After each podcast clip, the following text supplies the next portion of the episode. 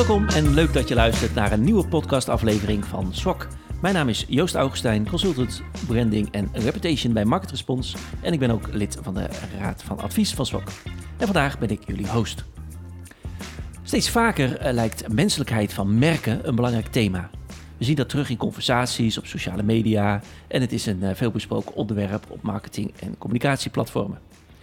In het PIM Trendrapport van 2021 wordt vermenselijking van merken beschreven als een eh, belangrijke beweging naar vertrouwen en verbinding die marketeers de komende tien jaar niet mogen negeren. Waar menselijkheid zich eerst leek te beperken tot maatschappelijk verantwoord ondernemen, wordt er nu ook gesproken over menselijkheid in relatie tot consumenten. Waarom vinden we menselijkheid bij merken zo belangrijk? En is dit een trend van de laatste tijd of zit dat van nature in de mens? SOC publiceerde onlangs de publicatie Merk als Mens, waarbij we op zoek zijn gegaan naar de betekenis achter het merk als mens.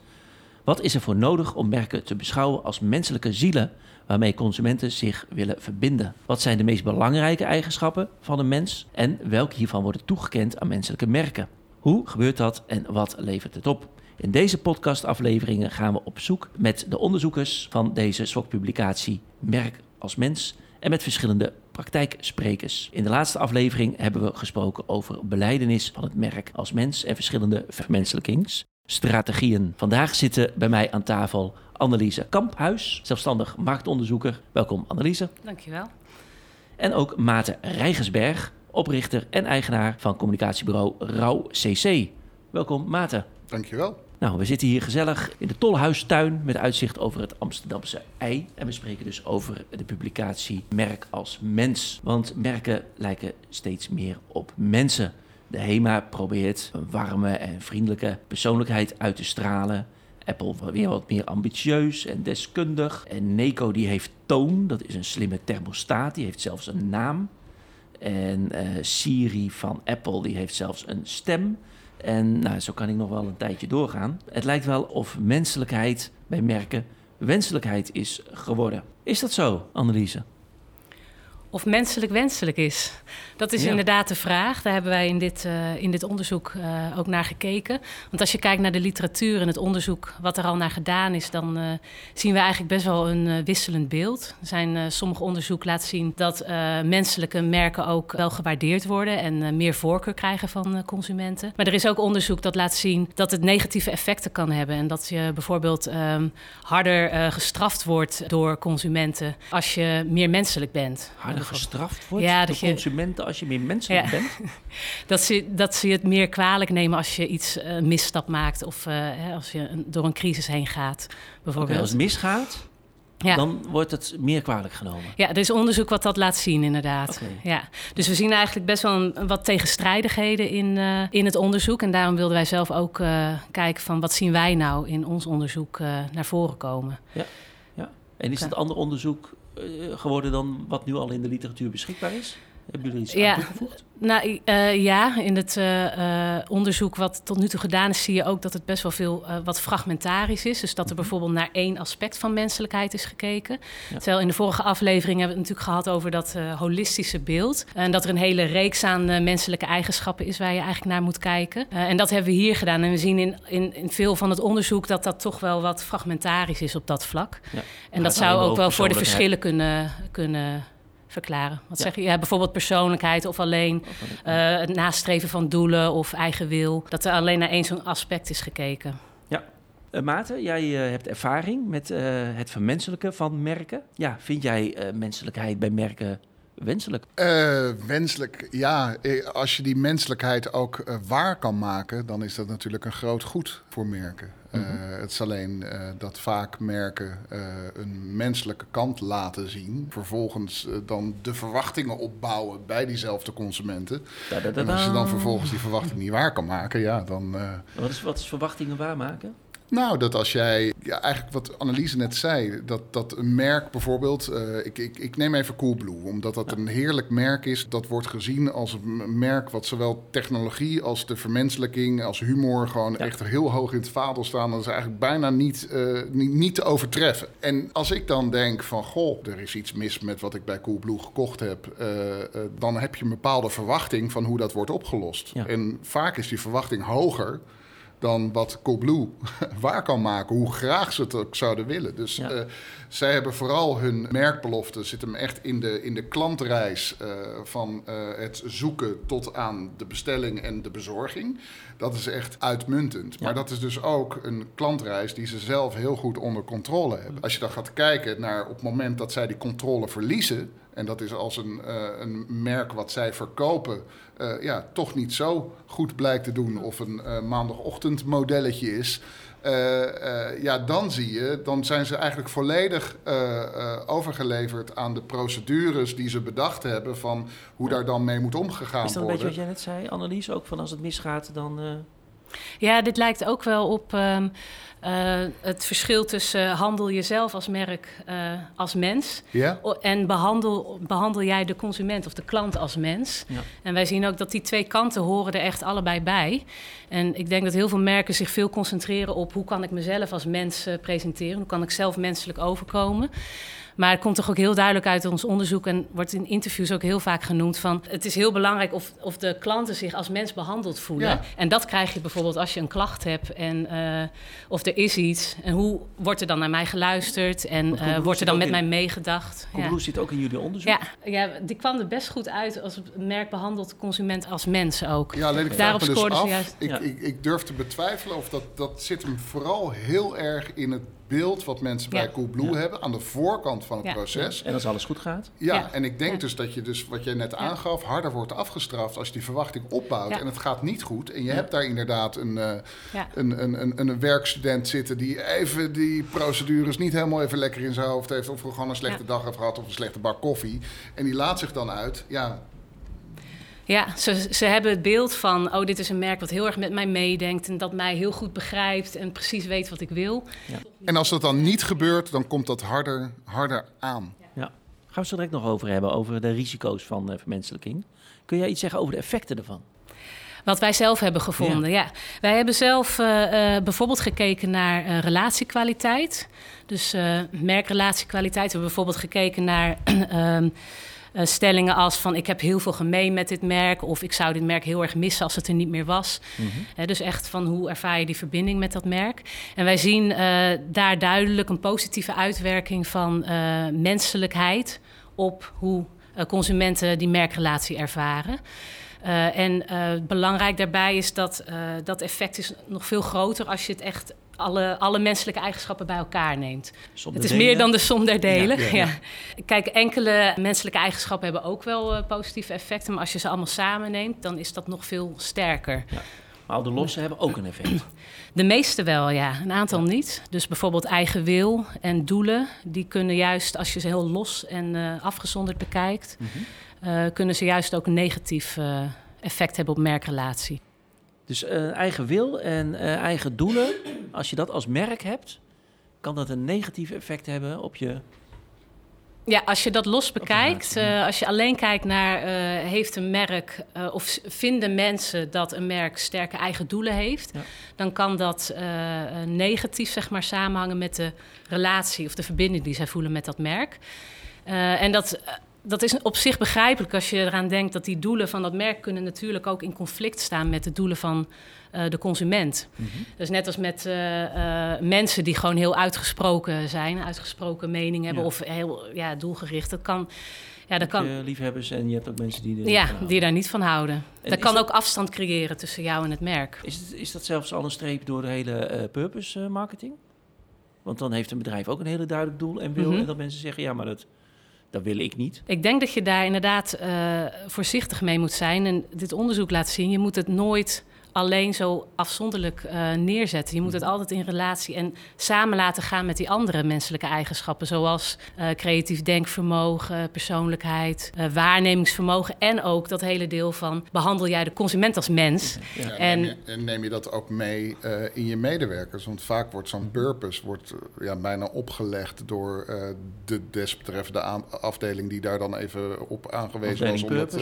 Precies. Ja. En eh, ja, als je dan naar de werkvloer loopt loopt en je vraagt aan, aan Willem van... Goh Willem, wat is eigenlijk jouw doel in het leven? En geeft dan niet het antwoord wat het merk op voorhand bedacht was. Ja, je moet wel zorgen dat het merk geleefd wordt door iedereen die voor dat merk werkt. En ik denk dat, om weer even terug te grijpen naar Coolblue... dat die dat heel goed gedaan mhm. hebben. Van alles voor een glimlach. Ja, dat zit in de vezels van elke medewerker die er werkt. Maar jullie geven ook wel een kanttekening aan uh, Annelies, begreep ik, uit de publicatie. Dat je zegt van, ja, medewerkers moeten niet alle brave praatjes die het bedrijf heeft bedacht uh, uitspreken die moeten zelf ook nog een mens zijn. Ja, er kwam uit de interviews werd inderdaad een paar keer gezegd van ik vind het leuk als medewerkers een beetje uit hun rol vallen. Mhm. Eigenlijk dat ze niet alleen maar het protocolletje afdraaien, maar dat je de mens achter de medewerker ziet. Niet alleen een koelbloer zijn, maar ook uh, een analyse of een Joost of een Maarten of een, een, mens. Dat klopt. Dat je gewoon even, en dat kan hem in iets heel kleins zitten als een grapje of even... Maar een, een, een goed merk biedt daar ook ruimte toe. Dat klopt. Dat denk ik ook. Ik denk dat je als merk inderdaad die ruimte moet geven dat je medewerkers ook de mensen kunnen zijn. Ik zou het fantastisch vinden als een Coolblue bezorger uh, een t-shirt draagt uh, op, een, op een niet zo'n lekkere dag van uh, alles voor een glimlach, maar vandaag even niet. Ja, precies. of doe, of doe maar koffie. Ja. Ja, maar, ik denk... vanuit de procedures en het t-shirt ligt ook klaar. Maar gewoon ja, jawel, wel vanaf het t-shirt ligt al klaar. Maar dat zo'n ja. Coolblue-medewerker dan ook zelf beslist welk t-shirt hij vandaag aantrekt. Ja, ja. oké, die ruimte. Maar ik denk ook bij purpose marketing dat het belangrijk is dat je niet alleen focust op uh, wat wil ik bereiken en wat is mijn mhm. doel, maar juist ook je verdiept in de consumenten en wat zij willen. En dat je hè, dat waarnemersvermogen en dat uh, rekening houden met de doelen van de consument en met de behoeften. Dat hoort ook heel erg bij dat menselijkheid van het merk. Het is wel heel interessant dat juist die niet uh, positief direct werkt. Ja, de Alleen wil. in de context zeg jij. Ja. In de optelsom wel. In de optelsom valt dat negatieve effect wel weg. Ja. Dus je moet het eigenlijk zien van een, een, een, wil hebben is op zich kan dat, maar je moet het samen laten gaan met ook andere eigenschappen. En ook goed uh, je verdiepen in die consument. Um, ja, Maat, hoe is het met Esther? Ja, gaat goed met Esther. Wie is ja. Esther? Ja, ja, ja, Esther is mijn, uh, mijn uh, ja, hoe zou ik het noemen, mijn digitale dochter. Digitale dochter? Het is, ik ben inderdaad ook geestelijk vader van Esther Olofsson. Ja? Nederlands eerste echte virtuele influencer. En dat is voor ons, voor Rauw, is dat een fantastische blauwdruk voor hoe creëer je nou iets wat alle, al het menselijk in zich heeft, maar niet menselijk is. Het is niet menselijk, gecreëerde influencer. Uh, Esther is door ons gecreëerd en uh, heeft daarom ook een, uh, waarvan wij denken, een heel interessante achtergrondverhaal. Wat we dus echt hebben gebouwd om haar ook menselijk te doen lijken, zonder dat we erover liegen dat ze eigenlijk niet menselijk is. Oké, het is wel duidelijk voor iedereen dat ja, uh, Esther... laat ik het zo zeggen, het zou duidelijk moeten zijn. Ja. Uh, er zijn natuurlijk altijd mensen die, die, uh, die, niet kijken of lezen of luisteren... en dan, dan zal er vast wel eentje tussendoor glippen die het nog niet helemaal duidelijk is. Ja. En zie jij ook, wat Annelies net aangeeft, een positief effect op relatie? Ik ben sowieso, toen wij begonnen met Esther Olofsson, dat is eind 2019 geweest met haar te creëren. Toen dachten we dat we veel meer negatieve reacties zouden krijgen. Van uh, ja, ze is niet echt en uh, alles in de reclame is nep. En, ja. uh, maar dat valt eigenlijk reuze mee, omdat, omdat we er niet over liegen, maar ook omdat ze gewoon een tof verhaal heeft om te volgen. En dat is ook wel wat ik een beetje mis in de lopende logo's van merken, zoals het, het mannetje van bol.com of -hmm. de Evi van Landschot dat um, er zit geen verhaal achter. En uh, het is een. Het is geen compleet mens nog. Nee, helemaal niet. En dat is ook uh, wat in jouw onderzoek naar boven komt. Ja. Inderdaad, allemaal losse elementen. Mm -hmm. ja. uh, maar ja, het, we, heb, we, hebben nu de technologie ja. in communicatie om dus ook echt een merk tot leven te brengen. Letterlijk over de tone of voice van de brand of de brand voice mm. te gaan hebben. En dat gebeurt nog zo weinig. Bol.com mannetje moet tot leven komen. Lijkt mij super gaaf als we, als we Bol.com, zeg maar, als we dat echt een karakter geven wat, wat tot leven gewekt wordt en die uh, avonturen beleeft en ja. uh, de spullen van bol.com ge gebruikt. Het is een heel goed voorbeeld uit, uit Brazilië. Mm -hmm. Ludo van Magulu. Magulu is een, een, een, Braziliaanse retailer. Ik hoop dat ik het goed uitspreek. mijn Braziliaans is nogal roestig. maar zij is inderdaad ooit als een soort van virtual ambassador van Magulu opgezet. En ja. ja, zij heeft miljoenen volgers op Instagram en op alle andere kanalen. En zij is echt gepositioneerd als een soort van uh, ja, geen desperate housewife, uh, maar. uh, en, en, en hij leeft haar leven met de producten van die, uh, van die retailer. En ja, in Brazilië wordt dat goed geslikt. Goed voor de merkrelatie. Jullie hebben ook gekeken naar potentieel potentiële aankoop, geloof ik. Ja, naar koopintentie. koopintentie. Uh, ja, of uh, toekomstig merkgebruik. Ben je van plan in het komende jaar iets van dat merk te kopen? Zie je dan hetzelfde effect?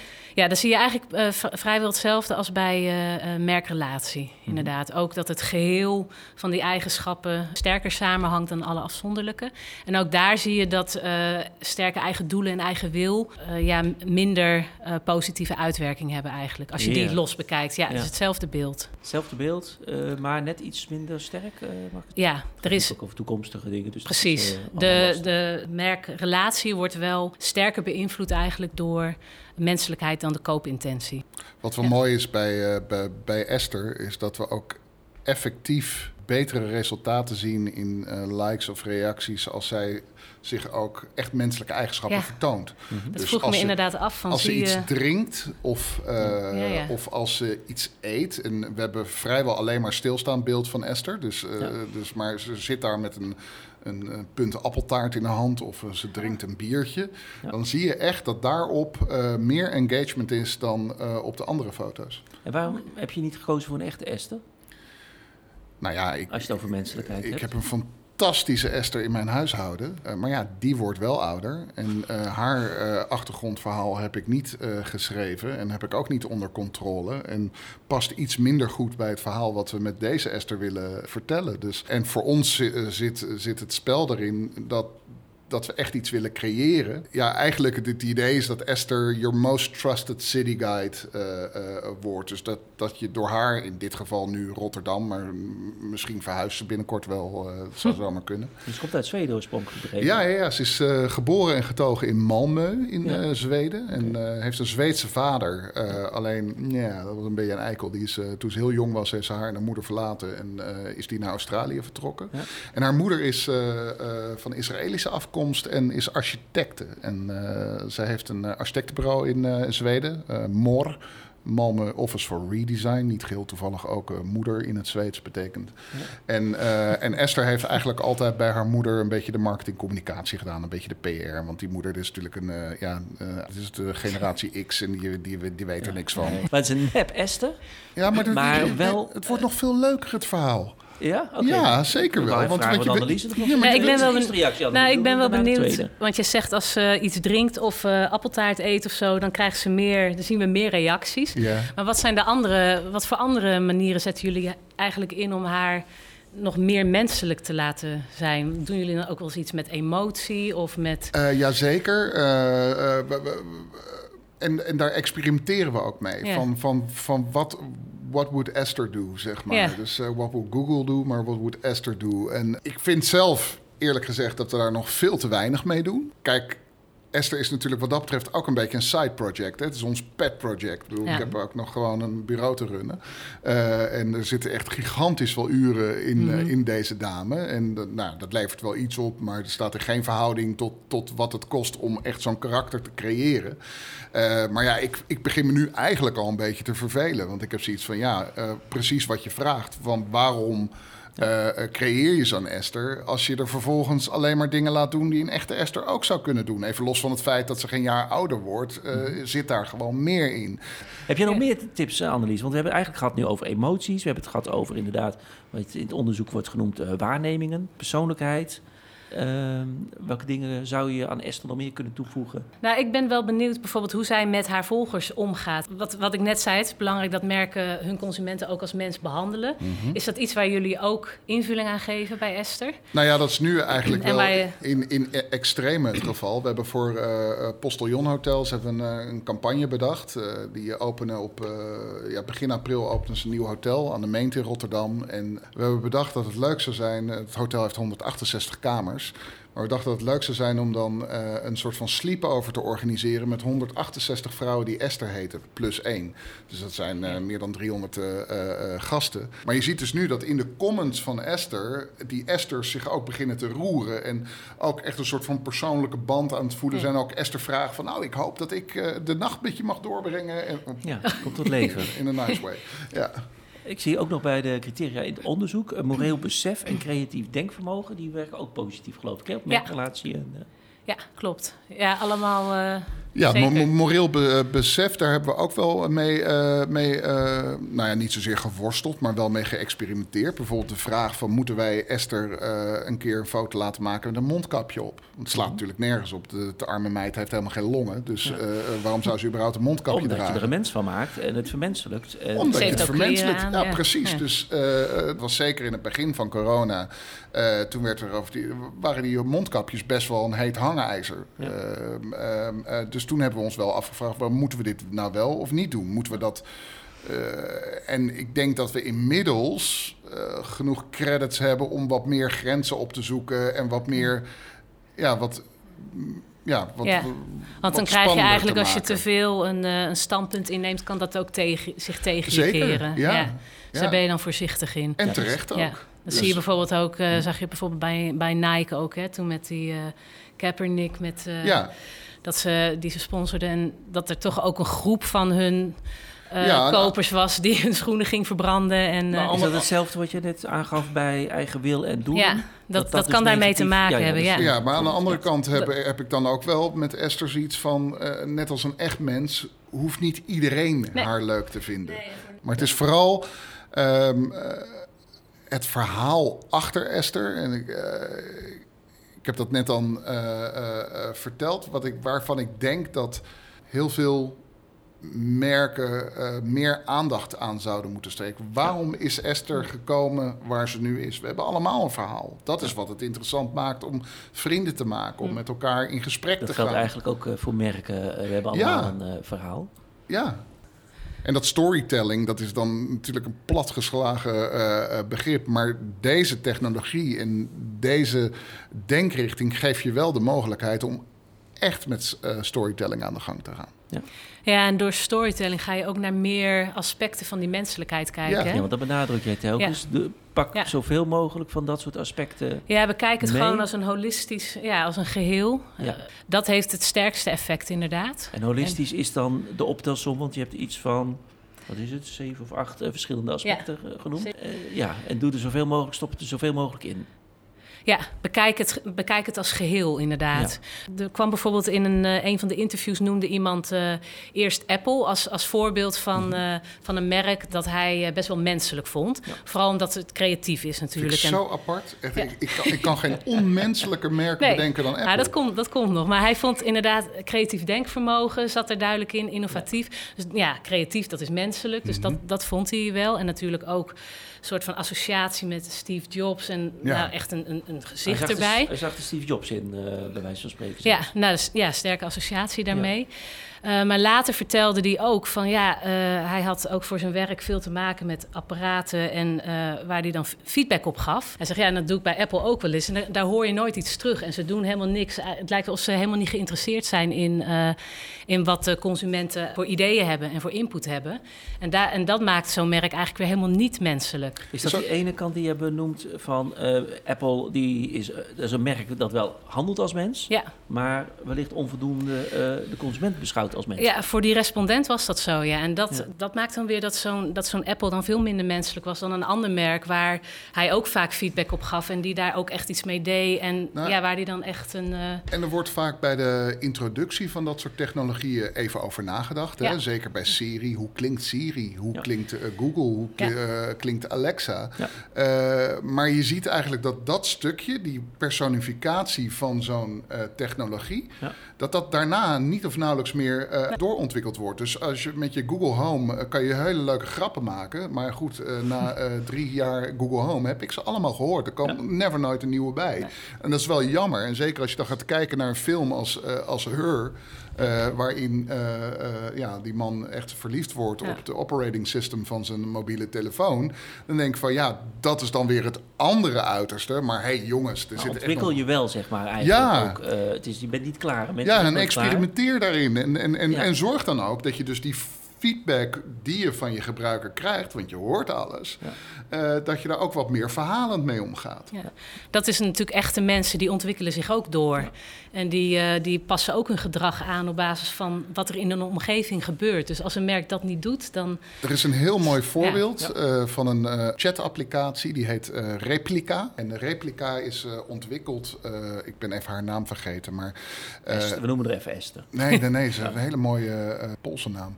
Deze dame, een vrouwelijke ontwikkelaar, heeft haar beste vriend omverloren bij een auto-ongeluk. En had um, heel veel chatcontact met hem, gewoon via WhatsApp. Ja, dat misten ze echt zo ontzettend erg. Ze kwamen allebei uit, nou, volgens mij uit Polen of in ieder geval in die omgeving. Woonden in Amerika.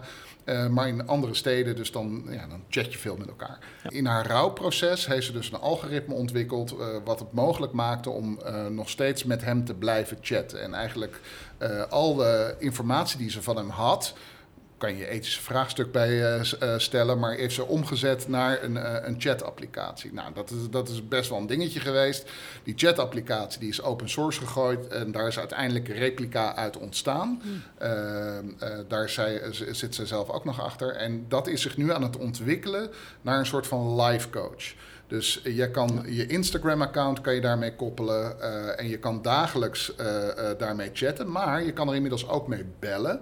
En je krijgt push-notificatie dat, dat jouw replica, de kopie van jouzelf, ook daadwerkelijk vraagt: hoe gaat het met je? En als er dan een Instagram-foto uh, uh, bekeken wordt van: hé, hey, wat een toffe foto. Hoe, hoezo sta je daar uh, met die rode appel, bij wijze van spreken? Dat is een mooi voorbeeld. Ik, in, het in dit rapport, in de publicatie van, van SWOC, zijn jullie toch wel wat terughoudend, juist op digitalisering en artificial intelligence en. Nou, ik, ik weet niet of we daar heel terughoudend in zijn, maar het wordt vaak gezien als, uh, als reden dat menselijkheid extra belangrijk is. Hè? Omdat die, mhm. die persoonlijke contacten minder worden. En uh, volgens mij veel uh, bedrijven ook wel bang zijn dat daardoor de menselijke maat een beetje verloren gaat. Ja, dat daarom wel meer aandacht is voor hoe, hoe kun je dat persoonlijke en dat menselijke be eigenlijk behouden. Ja. Ik denk dat je vooral waaks moet zijn, dat je niet doorschiet en dat je wel steeds met die ethische bril naar dit soort technologieën blijft kijken. Alleen wat je vaak ziet is dat het in het negatieve getrokken wordt en daarom mensen bang ja. zijn voor die ontwikkeling.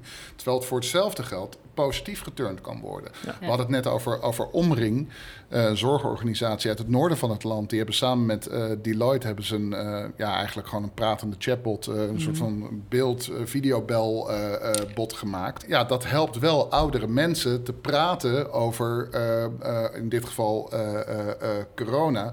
Wat dan jammer is, is dat er geen karakter achter zit, dat er geen storyline achter zit. Ja. Maar ik kan me wel voorstellen dat dit soort technologieën... Eigenlijk zie je alleen dan de persoon of zoiets.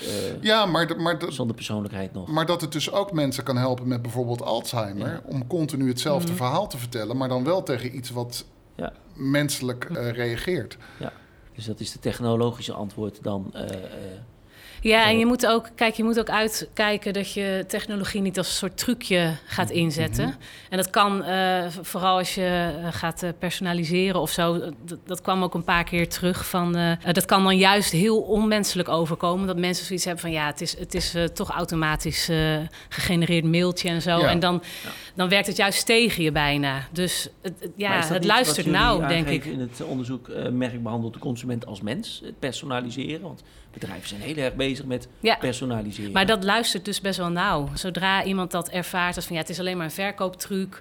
Of uh, hè, iemand noemde ook, als je een keuken gaat kopen, dan krijg je allemaal fles wijn en dan krijg je van alles. En dat lijkt misschien vriendelijk, maar eigenlijk vind ik het heel vervelend. Ja. Hoe ze, want ik voel me niet als mens behandeld, maar meer als een soort uh, wandelende portemonnee. Ja. Zeg maar. En, en zo, ja, dat personaliseren kan ook een gevoel oproepen van uh, het is, ik ben een nummertje en het is alleen maar allemaal een grote machine, zeg ja. maar. Ja. Nou ja, wat je vaak ziet bij chatbots inderdaad. En chatbots die zichzelf niet aankondigen als een chatbot en waarvan je denkt dat je met een persoon aan het uh, uh, chatten bent, ja, dat komt keihard op je terug. Dat is echt een boomerang effect waar je moeilijk uit. Uh, is het hele boekje dan niet een boomerang effect? Als je zegt van we gaan de merk als mens neerzetten, want een merk is natuurlijk helemaal geen mens. Nee. En je doet wel alsof. Dus ja, waar zijn we eigenlijk mee bezig? Gebakken ja. lucht? Nou, weet ik niet. Ik denk dat als een, een mens een merk kan zijn, dan kan een merk ook een mens zijn, toch? Nou, dat weet ik niet. Uh, het, kan over, het kan overkomen als, uh, als mens. Het is natuurlijk uiteindelijk zelf nooit een uh, echt een mens. Um, maar ik denk vooral dat het belangrijk is dat je die consument als mens ziet. En da dat kan je natuurlijk wel heel goed doen. En dat is een heel belangrijk onderdeel om jezelf ook dus menselijker te maken. Dus dan gaat het eigenlijk meer over humane dan over human. Humane is menselijk en compassie en inlevingsvermogen. Ja. Ja. Terwijl human, ja, dat is een mens. Dat kan je niet evenaren. Maar je kan wel als...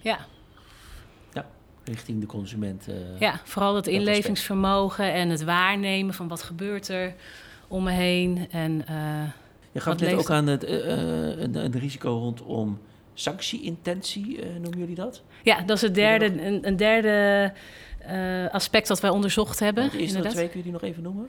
Relatiekwaliteit en het toekomstig merkgebruik. Ja, daar hebben we het net over gehad. positief, zeker de optelsom. Ja. En pas op met wil en een eigen wil en een eigen doel. Ja, klopt. Kan ik hem zo samenvatten? Ja. ja. Sanctieintentie? Ja, dat kwam natuurlijk ook uit, uh, uit een onderzoek naar voren. Dat uh, menselijke merken misschien uh, dat, harder afgestraft worden op het moment dat ze een misstap begaan of dat er een crisis is. Ja. Wij hebben daar ook naar gekeken van in hoeverre zou je dit merk willen straffen op het moment dat het een misstap begaat. En wij vonden daar eigenlijk geen, geen effect. En eigenlijk zitten wij een beetje tussenin wat, wat er uit het bestaande onderzoek al uh, komt. Daar zie je namelijk negatieve effecten, maar ook uh, in ander onderzoek positief effect. Dat de, een, menselijkheid je een soort van beschermt eigenlijk tegen die misstappen. En dat mensen vergevingsgezinder zijn eigenlijk als je menselijker bent. In ons onderzoek komt eigenlijk geen van beide echt uh, naar voren. Het is behoorlijk neutraal. Ondanks dat we nu in de cancelcultuur zitten. Ja, dat is best ja. opvallend. Ja, dan zou je denken dat merken eerder afgestraft ja. worden. Ja. Het is, wij, wij hebben dat niet, uh, niet zozeer gevonden. Alleen. Uh, maar zou je dan menselijke merken eerder afstraffen? Of zou je dan uh, meer. ja, goede vraag. Onmenselijke ik, mensen ik, merken afstraffen. ja. Het is onmenselijk merk. Ja, ja. ja goede vraag. Ik zo even noemen. Wat verwacht jij vanuit jouw ervaring? Ik, ik, vermoed dat, dat menselijke merken eerder worden afgestraft doordat je die verwachting uh, hebt. Uh, ja, dat, ik, dat had ik zelf, dat had ik zelf ook verwacht. Ja, dat komt er niet uit. Ik had het ook verwacht. omdat je dan toch ook meer iemand verantwoordelijk houdt... of een merk verantwoordelijk houdt op het moment dat het... Uh... Maar het is wel mooi dat we dan in ieder geval dat argument van tafel hebben gegooid... voor marketeers om vooral niet... er is geen risico. Nee. Nee, dat is fijn. Nou, het is wel een risico als het alleen maar gaat om eigen wil. Ja, dus als je alleen maar kijkt... Als, als je dus alleen maar kijkt naar van vind je dit een merk met een sterke eigen wil, dan kan, uh, dan kan het wel leiden tot een sterkere uh, behoefte om te straffen, zeg maar. Oké, okay, een beetje Klinkt wat heel we zwaar, eigenlijk ook mee, maar kan, zagen. Ja. Kan je dan een voorbeeld noemen ja. van een merk met een sterke eigen wil? Want ik vind dat heel abstract. Ja, uh, nou bijvoorbeeld, um, uh, ik denk wat we, uh, wat we net noemden, dat voorbeeld, voorbeeld van Nike bijvoorbeeld, die dan mhm. echt laat zien dat ze ergens voor staan. Je hebt dat hier ook ah, gehad met, okay, yeah. met Bol bijvoorbeeld. je ziet het ook wel, mensen noemen dat ook wel bijvoorbeeld bij banken, die, die dan heel doelgericht zijn met zoveel mogelijk geld verdienen. Nou, dat, dat wordt niet zo positief ervaren. Als het dan misgaat, dan krijg je de wind ook van voren. Ja. Niet een hele harde wind als ik het zo zie, maar wel ja. redelijke tegenwind. Ja, dan word je daar meer voor verantwoordelijk gehouden. Maar nogmaals, het is maar heel klein, dat effect hier. Dus uh, ja. ja, dat is nog een beetje inconclusive, zeg ja. maar. Ja. Nou, we moeten ook een beetje verkennen wat de grenzen zijn aan, uh, en de risico's. Ja. Wat was voor jou verrassend als je het hele onderzoek bekijkt, wat eruit kwam? Het hele onderzoek of dit onderdeel? Want ja, nou ja, dit. van dit onderdeel vond ik dus vooral uh, verrassend, wat ik, wat ik net zei, dat die sanctieintentie niet hoger wordt op het moment ja. dat een uh, merk als menselijk wordt ervaren. Dat had ik eigenlijk wel verwacht. Ik vind ook uh, verrassend dat die merkrelatie. Uh, zo sterk uh, samenhangt met uh, menselijkheid. Want er is iets van 58% van de variantie in ervaren relatiekwaliteit wordt verklaard door menselijkheid. Dus dat is echt best wel, best wel veel. Ja. Uh, dat vind ik ook wel opvallend. En wat mij, of uit het hele onderzoek, wat mij het meest is bijgebleven, dat heb ik al een paar keer genoemd, hoor, maar dat het vooral belangrijk is dat die mens zich als mens behandeld voelt. Ja. ja en niet kan. als een nummertje of als ja. een uh, portemonnee of als een. Uh, nou, en, ja, en dat ook. je die belofte daarmee dan ook ja. waar maakt. En doet Esther dat? Want Esther ben je helemaal aan het aankleden als zoveel mogelijk een mens. Ja. Maar beschouwt Esther de consument ook als een mens? Ja, zeker wel. Omdat Esther dus ook, want we hebben een paar keer nou ja, best wel botte uh, comments gehad op haar tijdlijn. Echt dat je echt denkt van, nou, hallo, lees je even in. Ik bedoel, jij, jij volgt Esther. Ik bedoel, het is niet dat we jouw tijdlijn binnenkomen ongevraagd of zo.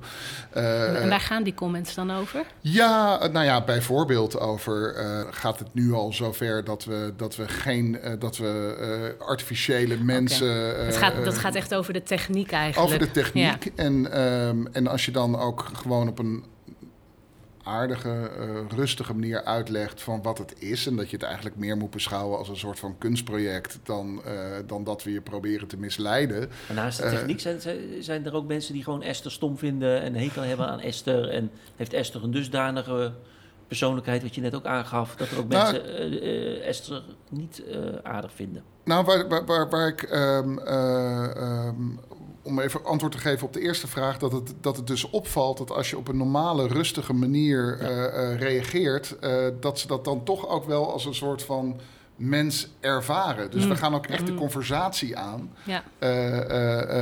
met die persoon. En op een gegeven moment is het ook echt. maar dan ben je ook als mens aan het reageren. Dus ja. ze reageren op de techniek en het poppetje. Ja, Maar er wordt menselijk gereageerd. Dus ja. daar komt de menselijkheid en je, neemt de, en je neemt de mens uh, ook serieus. De, ja, de zeker.